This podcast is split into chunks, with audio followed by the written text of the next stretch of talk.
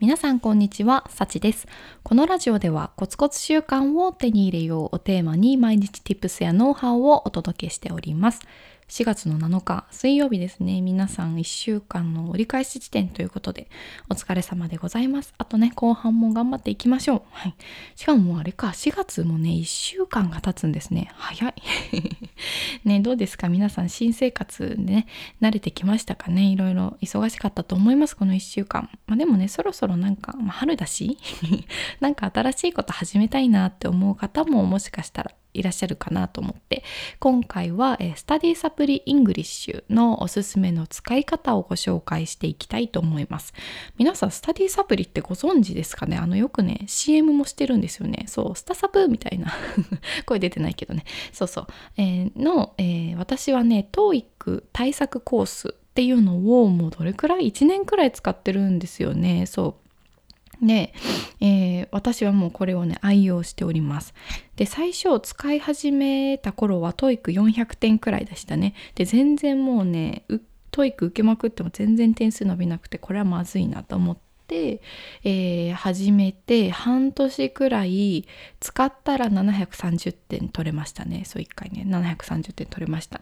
そう。まあだからすごいよね330点伸びたのか そう私はまあ、まあ、一応 TOEIC の公式問題集とこのスタディサプリの、えー、TOEIC 対策コースですねを併用して、まあ、130点伸ばせたかなというところでございます。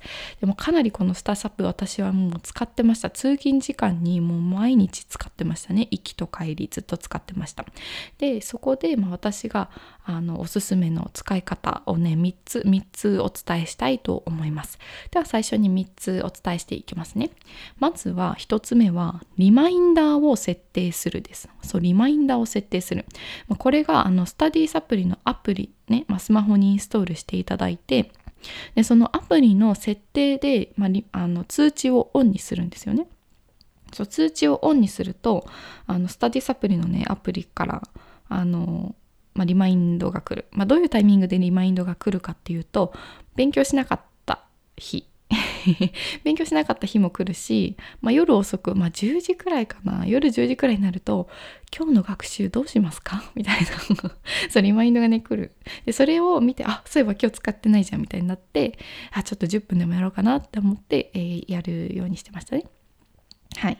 でそうリマインドあとねそう勉強しなかった日はとかまた次の日とかは今日も忙しいですか？涙？みたいな そういうねコメントが届きます。はい。なのでこれはねあの設定しておくとすごいいいかなと思います。あやんなきゃやんなきゃってなるからね。はい。これが、えー、1つ目のおすすめの使い方ですね。リマインダーを設定するです。はい。ぜひやってみてください。で2つ目は鉄板英単語をひたすらやる。そう。鉄板英単語っていうのがえスタディサプリにあるんですよね。 TOEIC 版で。でこれがもう本当にね素晴らしくて目標の点数ごとに覚える単語が区切られてるんですよ。でどう区切られてるかというと目標600点と目標730点と目標860点と目標990点そういうね傾けにちゃんと英単覚えるべき英単語っていうのが100語ずつね区切られてます。はい、なのでまず600点を目指すっていう方は600点向けの単語がね、えー、と755あるのでもうこれをひたすら毎日毎日やる私はでも最初はもうそれだけをしてましたひたすら600点目指したいっていう時はとりあえず英単語を755これを毎日毎日毎日毎日繰り返しやってましたねはい。で、えー、これがおすすめの2つ目。おすすめの使い方2つ目です。鉄板英単語をひたすらやる。はい。で、えー、最後の3つ目は、パーフェクト講義。そう、パーフェクト講義っていうのが、えー、中に教材があるんですけどそのパーフェクト講義でパート1から7、まあ、つまり全てのパートを3回繰り返し解くですそう3回繰り返し解きましょうでこのパーフェクト講義って何っていうところなんですけどもうこれはね本当に基礎の基礎というかあのパートごとにまあ、 TOEIC ってパート1からパート7に分かれていて、まあ、リスニングと、えー、リーディングですね。で分かれてるんですけどパートごとにそのパートのまあ概要例えばパート1だったらこういう問題が出ますよっていう概要とでそれに向かって学習法はこうしたらいいですよっていうのを先生が動画でね動画で教えてくれるんですそう関先生っていう男性の先生なんですけどもねこの方は本当に説明がうまい、まあ、説明がうまいからもうねあっという間に聞いちゃうんですけどそうまずその概要と学習法を、えー動画で見ます。でその後に、まあ、教材の中身は例題とあと演習問題っていうのがあるんですよね。でまず例題は、まあ、1問例題があります。でそれを自分が解いてみる。でそれを、えー、丁寧に関先生が動画でね解説をしてくれるんですよ。この問題はここを見るべきここがポイントだよっていうのを動画で教えてくれます。なのでそれを、えーまあ、自分でもあそうかここを見ればよかったのかっていうのをちゃんと復習もする。でその例題が1問終えたらその後演習問題を、まあ、5問くらいかな5問くらいあるので、まあ、その似たような問題をね5問くらいあるのでその演習問題をやる。はい、でこれがね、えーまあ、例えばなんだろうパート1だったらえーと、例題と演習問題がそれぞれねあって、まあ、例題5まであるんですよね。それ例題1演習1例題2演習2みたいな感じで例題5まであるので、まあ、これを1回バーッとやる。パート1をバーッとやってパート1が終わったらパート2パート3パート4みたいな感じでこうどんどんどんどん進んでいきます。でこれを結構ね量は多いけど3回繰り返し解く、うん、3回繰り返し解くともう絶対ね600点いくと思います。はい。